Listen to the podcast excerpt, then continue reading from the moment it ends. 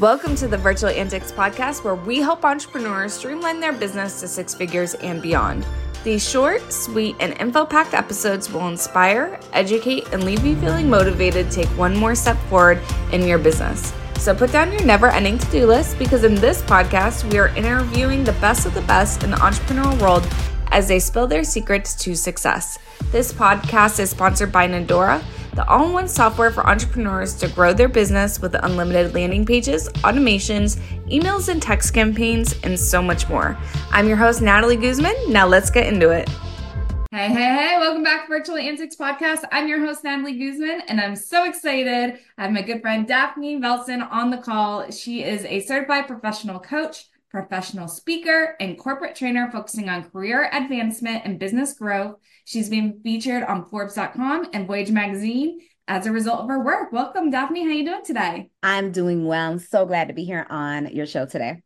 I'm so excited you're here because you have so much knowledge and experience to give us, and I just cannot wait to hear about it. So tell us about what you do. Sure. So I own um, a boutique consulting services firm that helps to reduce manager turnover and it helps to reduce any team culture issues that are often causing bottlenecks and confusion. Um, and we have coaching, training, program development that we offer to be able to do that for individuals and organizations. That's awesome because that's such a big vital part of business, right, is your team, especially if you don't want to be that entrepreneur that is doing everything by yourself. And no one wants to do that, right? Most of us got into entrepreneurship for freedom. And if you're doing everything yourself, well, that you're not going to get that freedom, right? So that is awesome that you help with that because I know a lot of times we focus on like lead management and client retention. We don't necessarily focus on the retention of our employees. And I think yeah. it's such a crucial thing. I got into this business with never being a manager, ever. And then within like my first 30 days, I had to hire two people. And I was like, what do I do? right. And mm-hmm. luckily one of them is still with me today, which is super, super cool. Um, so what do you see? What type of mistakes do you or situations do you see entrepreneurs get in when it comes to hiring and keeping their employees? Sure. So um I've had the opportunity to work with over 400 um, individual clients over these past almost 10 years, um, as well as the organizational clients. And I've seen a few things come up over and over again. Um, to your point, one of them is not knowing how to address conflict mm. effectively, um, whether it's on the manager side or it's on the employee side. So some employees are wonderful as long as things are great.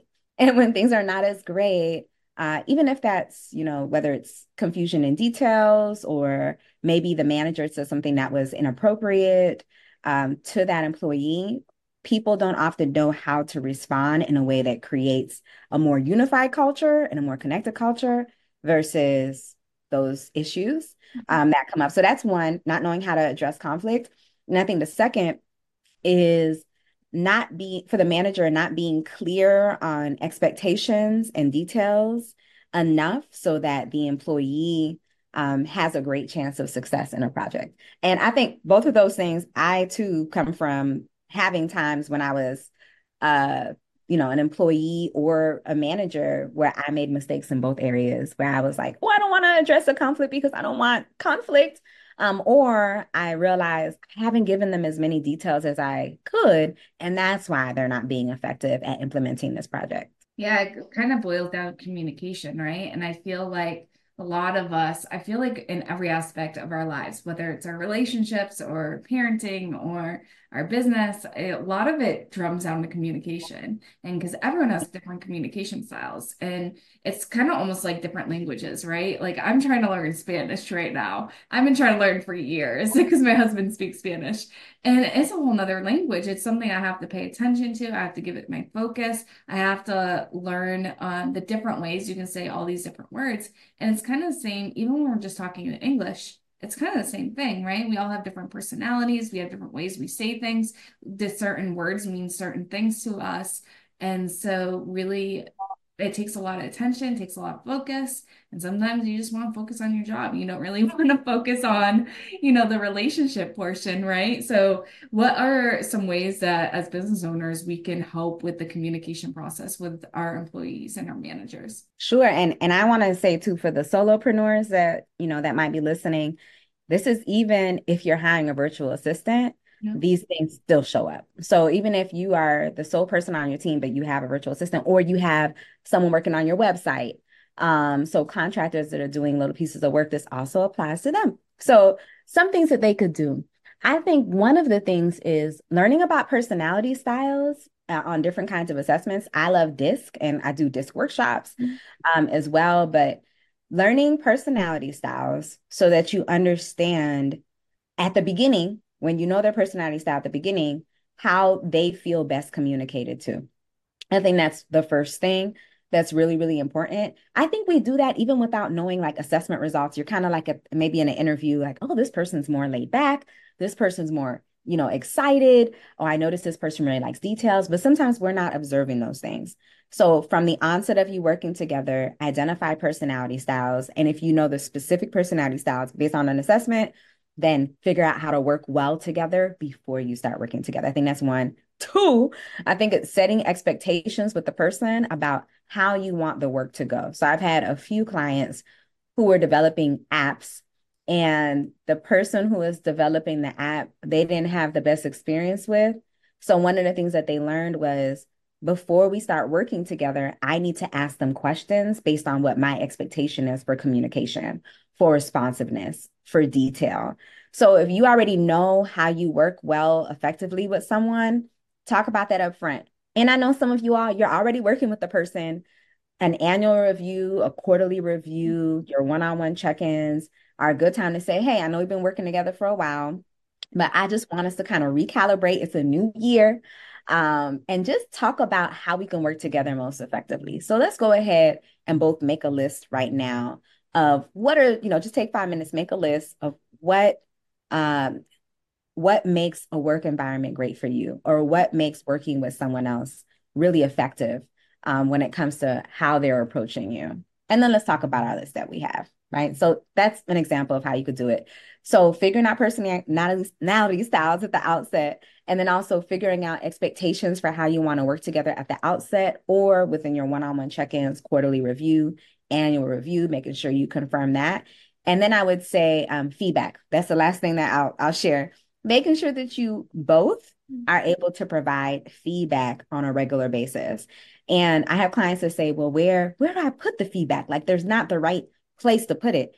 Well, you can actually incorporate it into your one-on-one check-in um, towards the end, maybe. What is one plus about my experiences in my role so far, maybe from the employee's perspective, and one delta, one thing that I wish could be different or for the uh, manager, what is one plus that I see with your work? And maybe one delta, an area where I think if you shift it, it could make a big difference. If you want to make it lighter, plus and a shift, or a, you know, a pro and a shift or something, you could change the words. But basically, having the opportunity to share something maybe really positive, and it's something that could be a shift, and sharing that with the right tone, with the professional tone as well. That is awesome. And I 100% agree. And one of the things you mentioned earlier was uh, DISC. Can you explain for those that don't really know what that is, what it is? Sure. It's an assessment that I really love. Apparently, I was doing a lot of movement just now. Um, so DISC, uh, it's four personality types there. We all are a mix of all four, but we tend to predominantly be in one or two areas. So some people would be a D style, some people might be an ID style or an SI style. The D is for dominance. Mm-hmm. So that style is more, they might show up as more aggressive, not always. Um, they like to drive toward action. So you may see that that person at work is about the results. Sometimes there's so much about the results um, that they might not be worried as much about feelings um, on the team. So maybe they're not the person that might be doing a lot of talk about your weekend or your week and all that great stuff. Um, but this person may be very interested in making sure that things are moving forward. Um, the I is influence. So that style is usually the person who's talking maybe quite a bit Um, they like relationship. Um, they want everyone to be unified. Um, they tend to be pretty social on a team. So if you think about if, if you think about a team that you've worked on, you may even be able to identify who was what style. The S style is steadiness. So this person likes for things to remain steady and consistent. They don't like conflict. They are more of the people who are there to support you. I feel like a lot of my the people who have worked with me um, on my team, a lot of my team members have been S style, S or SI. So they're like, whatever it is that I can do to help you, um, but not necessarily driving towards results. In fact, they don't like a whole bunch of change. They like for things to be stable. And then the C is conscientiousness. So these people, I like to think like clarity. So they like to ask questions. They, you might feel like they push back on a team, but it's because they have a lot of questions about things. They want things to be very precise and done well. Um, so where a D person might, who's dominant, may be pushing action forward. Hey, as soon as we can get it done, the C person may be like, well, I don't understand why we're doing it this way. And maybe we should do it this way instead. So conscientiousness, D dominance, I influence, S steadiness, C conscientiousness. Again, you could be a mixture of styles. I've I've been an I on an assessment that I took, and I've been a SI um, another time years later when I took the assessment. Um, so there are a lot of assessments that you can take uh, online as well that you can have access to.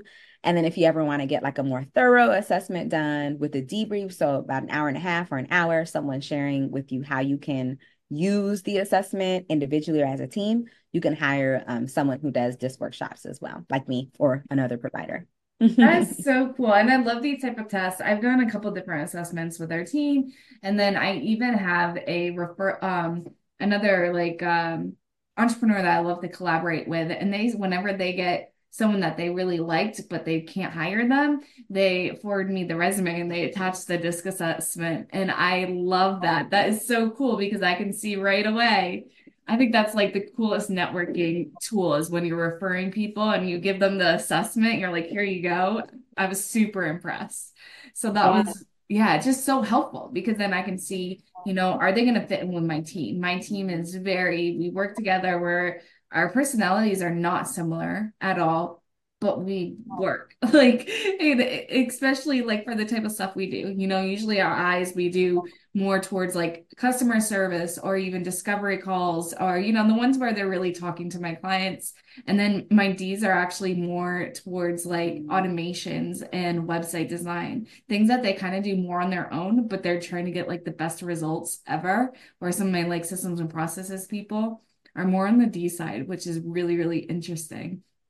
Um, but yeah, so there's some really, really cool aspects of it. I absolutely love it. I love how they kind of fit into these roles. So that's one things I think about, but I also have to think about like, are they going to mel- me- uh, meld with my meld, merge, merge with my team? Um, mm-hmm. because that it's just having a really safe environment for um, my employees is really, really important to me, especially we hire a lot of like stay at home moms. And so, yeah. or, you know, or women that are taking care of, you know, that either have disabilities or taking care of someone with disabilities.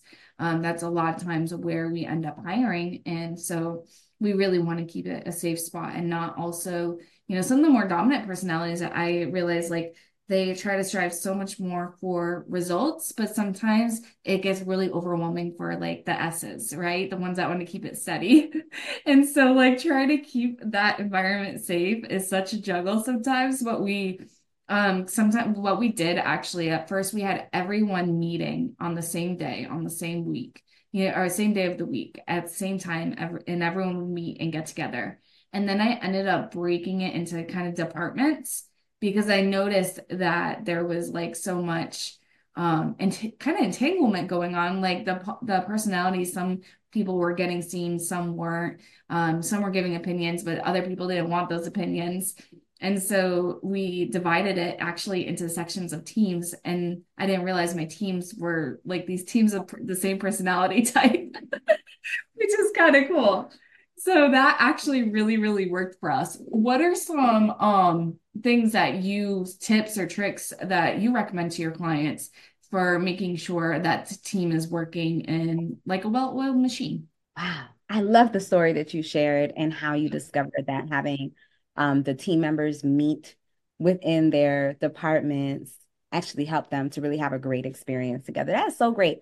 Uh, and I should also share with you, um, the listeners, and I think you already know this, but well, I know you already know this, but in certain styles, they don't always fit into whatever their main style is. So a D, even though they can be motivated by power and authority, if you look at the disc definition, right, of what the D should be like, I've met some friendly, super friendly, awesome Ds and people who have that personality style. One of them, he told me he knows that he can come off uh, more as more aggressive. So he takes extra, extra care to be very friendly. So he is one of the most friendliest people that I know but it's because he's very intentional around it. Mm-hmm. So, to your point of making the environment safe, even if we know we lean towards one area, like I might lean towards I am being more social or being more enthusiastic, I know that sometimes I might need to bring my energy down to be able to relate and make someone feel safe who may not be at that high energy level. And that's completely fine. It's no problem. It's just being flexible and adapting to different folks. Um, so that would be going into um, how to, you know, have people um, who are managers um, be able to work well within these different styles. Uh, I think one thing is being adaptable. So being adaptable as a manager, if you know you're someone who likes to ask a lot of questions and push back on things, but maybe your uh, employee is an S and they are like we just we just changed to this cloud software. Why why are we changing right now after i've already you know completely transitioned to this new software?